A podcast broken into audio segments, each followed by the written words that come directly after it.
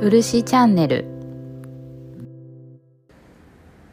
こんにちは。ワラクウェブ編集長セバスチャン高木です。こんにちは。漆坊主の若宮隆です。ちょっと僕失敗しちゃったかなって思ってるんですよね。若宮さんのニックネームに関して。あそうですか？漆坊主じゃなくて蒔絵坊主にした方が良かったかな。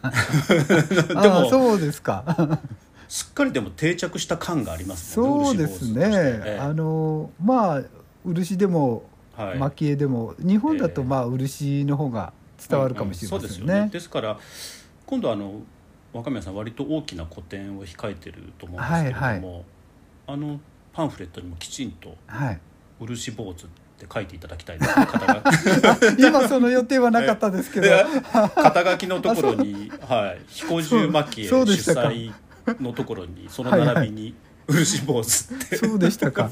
そうですね。それじゃあ検討していきます。はい。はい、これは多分あの非常に重要なあ重要ですね。話。重要です重要です。重要な話なので ぜひご検討いただきたいというりました。ふうにはい。というふうに思ってるんですけど、あ。はい、今日はですね少し、あの今まで数回数回にわたってその輸出漆器の話をはいはいはい伺ってきたんですけれども、はい、少しですねはい前回、マリー・アントワネットがようやく、はいそうですね。ようやくですね。はいようやくはいはい。そのマリー・アントワネットのお母さんが、はい。あの有名な言葉がありましてはい。「あの私はダイヤモンドより漆よはいはいはいはい」っていうようないい響きですね。いい響きだったんですけうんどただあのマリア・テレジアでしたっけ、はい。マリア・テレシアお母さんはい。だと思うんですけど、彼女が愛したのって、はい。漆と言いつつ、はいはい。多分蒔絵なんですよね。あそうですね。あの、はい。まあ彼女だけではなく、んやっぱり、えっと、ヨーロッパの王侯貴族に、うんうん。あの好まれたのは、うん。まあ、黒とか赤の漆の製品ではなくて、うんうん。やっぱり金の蒔絵ですね。なるほど。だはい。から、あのちょっとそこ誤解があるんじゃないかなっていうふうに思っていて、はいはいはい。我々がそのヨーロッパの王侯貴族がはい。漆を愛したみたいなことを聞くときに想像するのって、今若宮さんがおっしゃっていた黒とか、まあ、赤の無地の,、あのコーティングとしての漆っていうような印象が強いんですけれども、まあそれを愛した方も多分いらっしゃると思うんですけれどそうですも、間違いではないですけど、ですけれどもおそらく多くの王侯貴族たちが愛したのはい。っていうのはもう蒔絵であるっていう、はい。ですから装飾芸術としての蒔絵っていうのがはい。を王侯貴族たちは愛していてでおそらくなので彼ら彼女たちにとっては漆っていった場合はい。蒔絵だろう。はい。っていうことなんですよね。そうですね、はい。あのまあ、確かにあの、黒に見せられたという時代もあったようです。はい、あのど。そんなに長くはないと思うんですけれど、そのおかげで例えばピアノが黒くなった理由とか、はい。えー何か塩ビ服が黒くなった理由も、その日本の漆の黒に魅了されたという、えーこれは、うんうんえーどのくらいの信憑性があるかは分かりませんけれど、まあそういうふうに聞いてます。伝説の類かもしれないそうですよね。ですねえまあ、そのように聞いてます。えうんただそういうような伝説というか話が起こるほど、その黒い漆黒い漆とか漆の黒にヨーロッパの方々は見せられてもいたと。はい、あのマイセンうんうんうんってあの白くてはい模様がすごく綺麗なのありますけど、ますね。えあの黒もあったんですね。最初黒かったらしいんですえね。あそうなんですか。ザクセンっていう国のアウグスト2世ですかね、あのすごく日本のものを気に入ってえうんうん。その最初はマイセンあの伊万里焼なんかをモデルにして作ってるわけですけど、まあ、それも黒い漆あ黒い漆っていうか、えっと、マイセンで黒いのがあったっていうのは今誰も知らないっていうかあれですけどそういうのもあったそうです。であのあのマイセンってあの時期のじゃあそうです。地の色が黒だったっていうことですか？はいはいそうですそううです。あの模様はついてるんですけどその黒に見せられた時代は随分早かったのであの地の色が黒かった時代もあったようですね。そうすると黒の地に何か金か何かで装そうですね飾されていたっていうような、そうですそうです。そんな時期それはそれでちょっとかっこいいですね。あかっこよかったですね。あの夏の別邸なんていうのをその、はい。ザクセン王国の行ってきましたけど、ええはい。まあそこに飾ってありましたですね。へえ。なんとまた話がすいません。あのあずれてきてしまいますね。またずれてきてしまったのであれなんですが今日はですねあの前回の予告通り珍しく予告通りですね、はい。その若宮さんが主催主催をされているっていうことでいいんですかそうですねはい、ええ。あの彦十蒔絵という、はいこれはまあおそらく蒔絵職人集団みたいな感じなんでしょうか、そうですね。あの、はい。そのように思われてしまうのは、ええ。はい。あの日本では仕方なくて、うんうんうん。でうちの仕事って蒔絵の仕事だって思われるのもまあ仕方ないんですけど、うんうん実際はうん。そうではなくて漆器用なんですね。なるほど。はい。だからそれってすごくあの、まあ、面白いって言ったら変なんですけれども。そうですね。なぜ若宮さんのところは彦十漆器じゃなくて、はいはい。彦彦十蒔絵にしたかはいはい。っていうのって、んなんか理由があるんあですか？そうですね、ええ。あの私その前にもお話しした通り、うん。まあ、日本の漆器が今後難しいと。輪島塗もどんどん栄えたんだけれど、うんうん。どんどん下火になってって、うんうん。生活環境の変化によって漆器の重箱や、うんうん。あそういうものは使うお椀や使わないし、え例えば輪島で流行ったテーブルとかですね屏風とか座卓、まあそういうのでかいもんですよね。でっかいものもう使わないので、えはい。まあ絶望的になりましてですね。えそれでそのどうしたらいいか悩んだ時期がありまして、もうやめようかなんて思った時期もあったわけえですけれなどるほえそんな時にいや、うんうんあのやめたくないなっていうわけで、うんうん。えーっと目をつけたのは海外だったんですね。なるほど。はい、で海外に行って、うんえーっといろんなことを、まあ、勉強しますと、ええその海外では漆器って言っても通じないっていうことが分かったんですね。わ我々がいわゆる思ってる漆器の連想はできないってはいええええまあラッカーでしかないっていう、まあ説明するときにジャパニーズラッカーとかって言ってしまいますのであのこっちが言っててドツボにはまってるわけですけどえなるほど。ラッカーでしかないんですよね。だからラッカーを仕事にしてもちょっとしょうがないと思いますよね。しょうがないですよね。あのあのペインターだみたいなことになって、あのなっちゃい塗装工だみたいなことになりますから。確かに。確かに。はいはい。ええなるじゃあそれがまああの彦十蒔絵のに蒔絵ってつけるきっかけになったそうですねということでしょうか？あの海外の、うんうん。まあわず私美術館とまずオークション、その2箇所に行くんですけれど、はい。ええ。どちらも、うんえっと、日本語でうん「蒔絵」と書いてあるんですね。あローマ字で蒔絵ローマ字でっていうかまああの、うん。あの漢字でもはいあの漢字でと言いますか、えっと、アルファベットでも、うんうん。えっと、英語に直してないわけですよ。なるほど。だから蒔絵という英語がないわけですね。漆がジャパニーズラッカーみたいに言われるのに対して、蒔絵っていうのは蒔絵っていうので通じていたっていう。そうなんです。あのなんて言いますかもちろん分かる人にしか分からないんですけど、蒔絵なんていうのは、ただ、うん、と名詞になってるわけですね。蒔絵自体が。なる。わかります。漆器は名詞じゃない、んですよ。うんうんうん。なるほど。ですのでそこが大きな違いで、えっとに漆器を仕事として外国でやろうとした時に、うんうん。えっと、若宮漆器とかですね何々漆器では、うんうん。全くその外国においては何屋さんかこう、うんうん。連想もつかないってわけですね。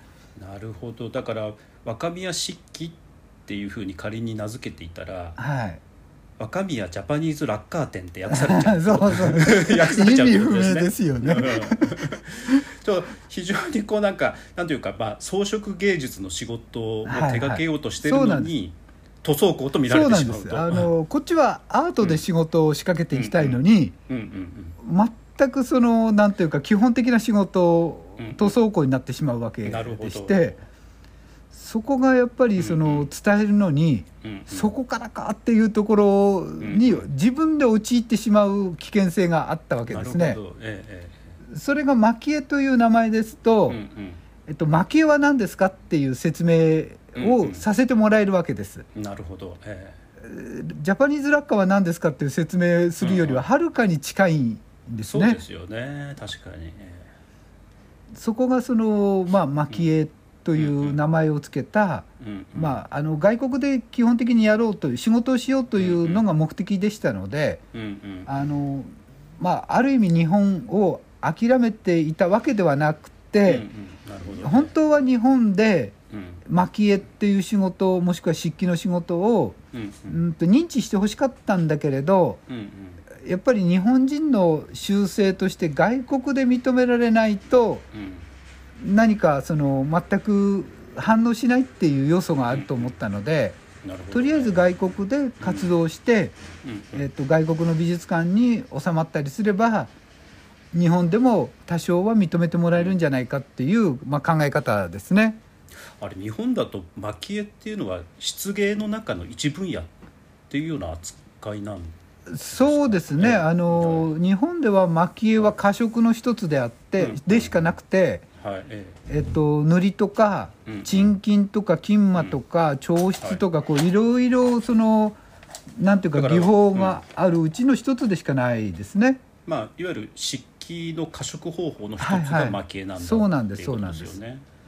ところが海外では、うんえっと、ほぼほぼ出てってる漆器が蒔絵なもんですから。なるほど、ええ。あの漆器イコールまあ漆器イコールって言いますか我々の漆器という感覚がイコール蒔絵なんですね。なるほどね。だから蒔絵によって加色された漆器が輸出漆器のほとんどだ、まあ、確かにそうですよ、今までずっと見てきた南蛮漆器もそそううでしたし。ですね。はい。で、まあ、マリー・アントワネットとかのコレクションもそうだったので、はいはい。ですから海外の方々にとってはもう漆器イコール蒔絵の加色がされたものが当たり前になってるあっていうよそういうなことですはい。ね。うんそれでもう漢字がそのままあのローマ字で「マーキーエ」って書いてありますのでえええ全く説明する必要もない人も多いわけですね専門家の中では。え確かにそのそもそもその蒔絵っていうものに興味があった方々にとっては、はい若宮さんが彦十蒔絵っていう名を引っ提げていけば、はい。ああの蒔絵をやってる人そういうなのねってことですそういういうふうに見られことですね。のヨーロッパに1500何十年からこう入ってきて、うんうんえー2000年になっても入ってきているあの蒔絵のことですかとすぐつながるわけですね。なるほど、ええいやでもそれはこう今の我々日本人にとっても、はいはい。多分同じような感覚なんじゃないでしょうかね。そうですね。あの、私もその海外に行こうと思ったのは、うん。その参考にしたのは明治だったんですね。うん、なるほど。ええ。あの明治の時代に、うん。まあ、廃藩置県によってはい。殿様に仕えてたんですね。その蒔絵職人や漆器の職人さん、うんまあ、金属でもそうですし、うん。あの染めでも織でもそうですけど工芸家っていう人たちはみんな、その殿様のお仕事をしてたわけですよね。あのまあ、武具作ったりとか、はいそうですね。あるいはすずり箱作ったりとか、はい、でまあそういうものが一気にその殿様がいなくなることでうん。仕事にあふれていく、だからとんでもない技術を持った、はい。そのまあ工芸の職人集団が、はい、ある時突然作るものがなくなっちゃった状態。そそういうことですね。でその時に目をつけたのがそはい、その時に、はいい、あの日本政府としても、万博を通してうん。海外にうん。日本の漆器を売らなきゃいけない、まあ、漆器だけじゃなくて、まあ、生糸を中心とした貿易を始めるわけですけれど、うんまあ、その中に七宝焼きだのですね、うん。うん。えーまあ、薩摩ですとかですね、薩摩焼きとか、はいきあと金工とかもありますよね。はい。ええ。金工ですとか、まあ、うん。その中に漆器や螺鈿っていうのも含まれていて、うんうん。海外の人たちに装飾品としてうんあのここが難しいところですけど、うん。実用品としてではなくてですね、装飾品として、まあ、うん部屋のインテリアとして、うん。えーそういうものが、うんまあ、好まれて輸出されていくんですけれど、うん。私そのまあ仕事を弟子の頃はバブルの終わりでしてバブルが崩壊して、うん。えっと、バブルの時は良かったんですね。あの、コレクターがいたわけででバブルが終わって私は仕事を始めたので、ええ。え日本にはお客さんがいないってことになったわけですね。う。んうん。でちなみにあのバブルの頃ってはい。何を作ってたんですか、輪島ではやっぱりテーブルとかですね、はいええ。あのついたてとか屏風とかうんうん。そういう家具類がああなるほど。百貨店催事によってうん爆発的に売れるようになるんです。ああ確かにバブルの頃はい、あの大きな家行くとそうでなんかあすそうです。の漆のテーブルとか、はいはい。あのついたて置いてありましたあね。そうなんです。それがですねまあええ。高度成長から始まるんですけれど、うんうん日本人が誰でも家を建てれるよううんに、うんうん。政府は、えっと、うん。日本人にお金を貸すシステムがこうできてくるわけですね。そう。ですね。ええ。あのマイホームという夢が、はい。住宅ローン。はい、住宅ローンっていうのが出てくるわけですね、はいそれ以前にはそういうシステムっていうのはこうあまり構築されてなかったのに、みんなだって借家でしたもんね。あそうですね、はい。誰でもその家が建てれるっていう時代になって、うん。そうした時に、うん。えー、と例えば実家から出てきて、えー、とうん次男の方三男の方たちは、えー、と家が建てれるっていうことになってそうしたらばうん。実家にあった、うん。えーお重箱がやっぱり自分も欲しいとか、漆のテーブルが欲しいとかですねそういう夢が叶っていく時代になるわけですえね。あじゃあ輪島塗の繁栄っていうのははい住宅バブルとともにあったってあことなんですね。そういうことです住宅事情っていうのは切り離せない関係にあって、はいはいはいあのそれがなければ、うんその百貨店を通じてうん家具類が売れるっていうことはなかったんだと思うんですね。なるほど。もう一つ理由があってうん。あの合板なんですねその時の家具類は。はいはい。ええでそれ以前は、えっと、無垢材なんです。はい。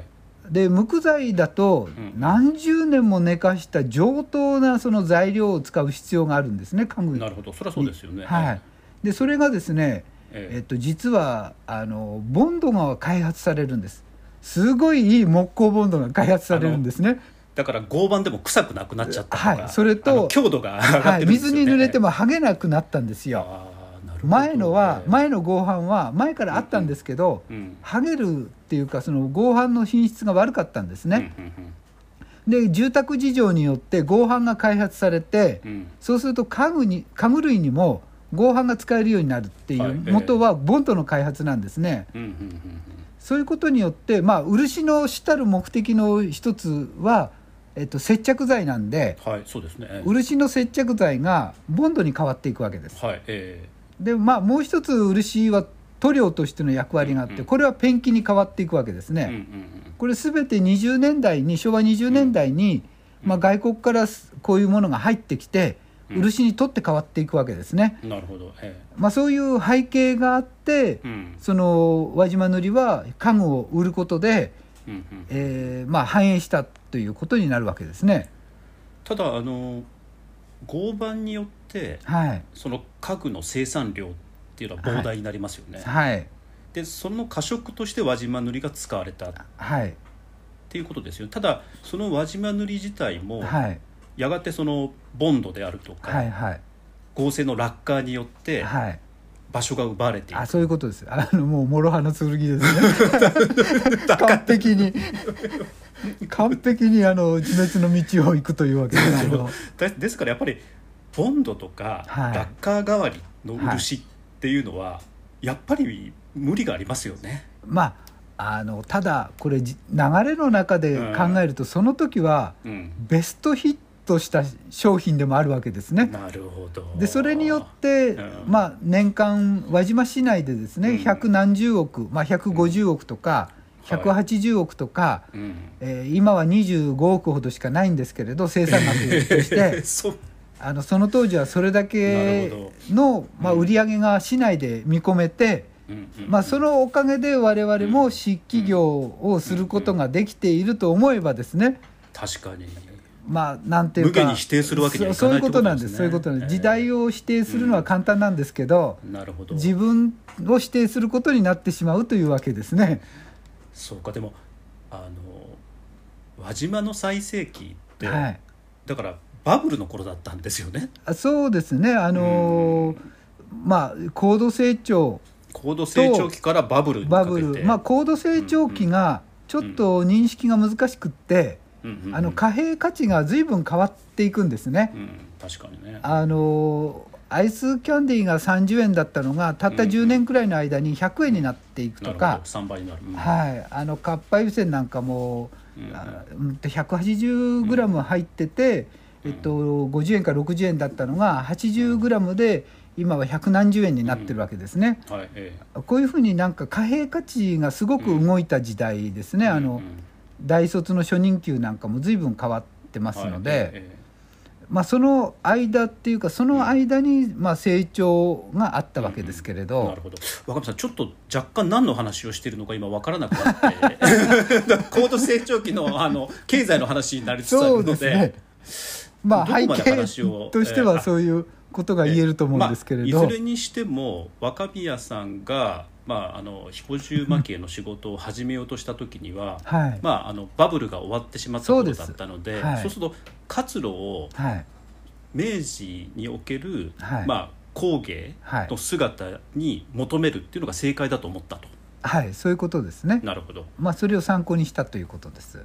なので、えー、と彦十漆器ではなくて彦十蒔絵、はい、とその蒔絵っていうのにこだわったっていうそうですね、ですから、はい。じゃあ今実際彦十蒔絵としては、はい、手がけているような仕事っていうのは蒔絵だけじゃないっていうことなんあですそうなんでです。やっぱり、ええ。あの漆器においては、やっぱり塗りは非常に重要なポイントえになります。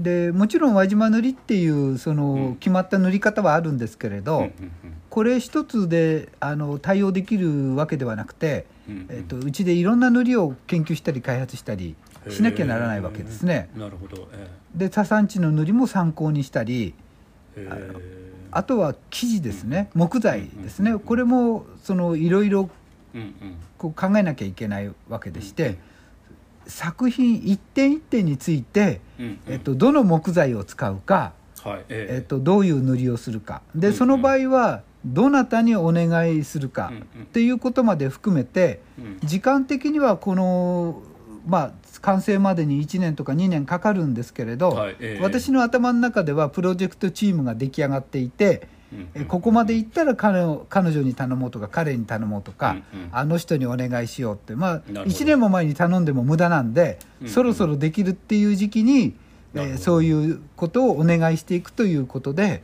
そうすると生地塗りあ生地選びから始まって、はい。それでまあ形作って、はい。それで塗り塗ることがあって、はいでその後過食に入っていかれると思うんですけれども、それぞれだからあのし職人さん全員違いますもんね。はいそうですね。その職人さんって輪島の中だけで今はい。いらっしゃるんですか、えっ、とまあほぼ輪島のはいえ中えだけですね、へー。数人は、うん、と県外に行ったりはしますけれど、うんうん。あのまあほぼほぼうんうん。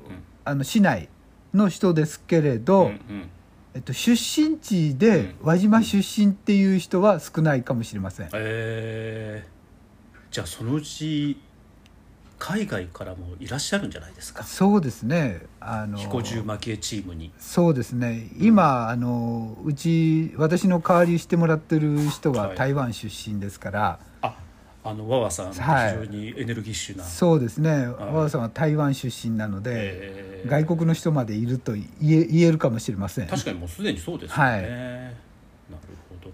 だから彦十蒔絵っていうふうにあの名前に蒔絵はついてますけれども、はい。もう漆芸全般っていうことですよねそうですね。あの、まあ漆芸全般ということでしかうんうん。もその、まあ誰も試してないような新しいものまで試してるっていうことなので、うんそうすると割とこの漆の研究所みたいなとこある意味では研究所という、んあの要素もあります。あの、えっとまあ私たち私が作ろうとするものに対して、えっともうなんていうかどなたか聞いて教えてもらえる人がいない場合が多いわけですね。えそうしますと古いものを参考にして作るってことになると、ーはいはい。えっと、どういうふうに作ってるかもう一回確認しなきゃいけないんですね。えその時にいろんな方法を試したり、えーっといろんな素材ですとか、えーそういうことを試する必要性があるので、まあ、研究を、まあ、大げさですけど研究という形になるかもしれませんですね。ー。それでも過去作見るとはい結構ビビるんじゃないですか？こんなことやってたんだみたいな。あそうですね。あの、ええ。昔の人、うん。私の感覚で言うと、うん。特にすごい職人さんって簡単に見せて難しいことしてるんですね。なるほど。で当たり前のように見えるそうなんですそうなんです。えでこう簡単な気持ちでそれに取っかかると、うんうんあ落とし穴が絶対にあるわけですよ。なるほど。で技術のロックをかけてるんです。いくつも。へでえ技術のロックをかけて。るはい。でやれるもんならやってみろっていうような、うんうん。もうなんていうか挑戦っていうかですね、うんうん。後世にそういうものをあえて残してるんじゃないかと思いますね。なるほど。だから2300年先の相手に挑戦状を叩きつけてるみたいな作品がいっぱいあるわけですね。そうですそうです。やっぱり職人さんですから技術っていうものが一番大事になりますので、その中でその、なんていうか自分の誇りっていうのは技術になるわけですから、あのやれるもんならやってみろっていうような自信満々の職人さんがたくさんいたんじゃないかって思いますね。な。るほど。多分その人たちも過去作を見てそうです絶対負けるもんかってはい言って、まあ、いわゆる本家取りですよね。はい。あで本の家が本家取り本家取りっていうのがずっと続いてきてるそうですね。もちろん過去作もあるでしょうしうんうん。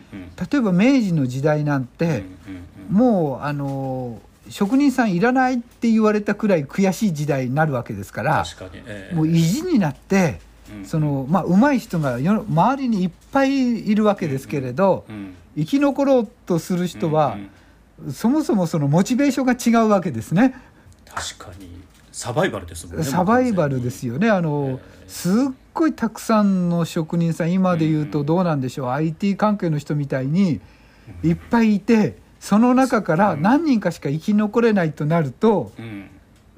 そのまあ仕事ぶりもそうですし。ね、だってそれまではその殿様とかにこういうの作ってよって言われてやってきて技を磨いていたのがはい突如自分で何か作れみたいな感じですもんね。そうですね。なんとかしろってわけですね、うんうん。だから作るもの自体も変わっあてくるじゃないですかですね。ですので万博のものを作れなんていうのは、うん。多分屈辱的だったんだと思うんです。よね。ええ。あのなんていうかストーリー性がなかったり、うんえっと、和歌なんていうのをテーマにしてるようでしてなかったり、金で光ってたらよしとされたりですね、今でもそういうことはいっぱいあるんですけれど、うんうん。なんか本質的じゃないことを強いられて、悔しい思いをいっぱいしたんじゃないかと思うわけですね。ですけどあの当時その明治時代に、はい。その工芸の方々が輸出用に作った作品見ると、はい。なんか非常に分かりやすいものを作ってますけど、はい。なんかこそっと物語をはいはい。込めてますよね、そうですねあれがすごいいいなと思って、なんかあのーうん。そういう名残みたいのがですね ちゃんと見えたりしたりあと技術の中にも、うんうん。まあ、この前も私古いの修理頼まれてとてもできないっていうのはあったんですけど、うんうん。まあ、そういう技術がちゃんと使われたりしてるんですね。そうなんで。すよね。だからあの正直海外の方にとってはそれ分からないと思うんですよ、からないですね。日本の人でも分かんないと思いますけどだけど込めざるを得なかったっていうその職人の方々のはい。こうなんかプライドっていうのはすごく美しいですよね。うんやっぱり私意地だと思うんですね、うん。でやっぱりこの時代もそういう気概を持って仕事をしないとうん。後世に残らないんじゃないかうんまたは100年後の職人うんさん、まあ、100年後の100年残るものづくりをしましょうなんていうキャッチフレーズでやってる工芸の仕事いっぱいあると思うんですけどそれだったらその明治の下みたいに、うん。まあ、気概を込めてですね作らなきゃいけないんじゃないかと思うわけですね。確かに。あのなんかキャッチフレーズだけ一人歩きしちゃってて、そうですね。キャッチフレーズの時代でもありますからですね。い。やあの僕なんてもう30年ぐらいキャッチフレーズをつける仕事してるので 急にこうなんか胸が痛くなってきましたけれども。それはそれで大事でしょうけれやりどましたけどうん確かに分かりやすさとキャッチフレーズの時代って何かをう少し隠してしまうますよね。そうなんですよ。あの、まあ、この時代は特に効率性とかっていうのを重要視されますし、うん。その分かりやすいのが親切だっていう考え方があるんですけれど、うんうん当時のは分かりにくいほど面白くて、一部の人しか分からないようなことがうんうん。何かその美意識だったりするわけですよね。なんか確かにあの今なんかよく SNS で映えとかはいやりますけど、はい、あれちょっと日本文化としては恥ずかしいですもんね。いやーでもまどうあだみたいな。うんあのまあそれについても私、その何かすごく面白いと思っていてう、んうん。若いその例えば女子中学生しかわからない、えっと、メールで使う言葉ってあるじゃないですか、はいはいあれって昔の和歌に匹敵するんじゃないかと思ったりもするんです。確かにねそれはありますね。はい、あの僕もあの最近日本文化について考えることがよくあって、はいはい。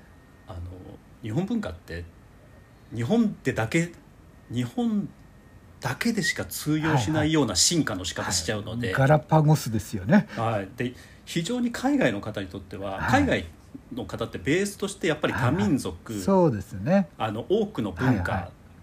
それでも分かるものっていうのはいはいはがやっぱり認められやすいので,、ね。そうなるとどうしても分かりやすいってはいはいいう方向に走るんですけど、今若宮さんおっしゃっていた女子中学生とか女子高生にしか分からないようはいな言葉の使い方とか、はいはい。文化ってはい。確かに非常に日本的で面白いですよそうですね。ね。。あの絵文字でもうん。ちょっとのことでうん。その気持ちを表すってわけですから、そうですよ。昔のその和歌でもその言葉もこういう使い方をした時はこういうふうに理解すうんるとかっていうのと似てるなとこう私は思うわけですけれど、そうすると現代の和歌として、はい。えー女子中学生の絵文字っていうのをはい。それを蒔絵で表現するっていうのは非常に面白いここれはありだと私は思っていて。えーえーどんどんアニメの世界に私切り込んでいきたくってうんうんあの思ってるんですけどアニメーションにはその著作権があるのでそうなんですよね。昔みたいにそのうん。おおらかな世界ではないのでここが一つネックになってますけれど。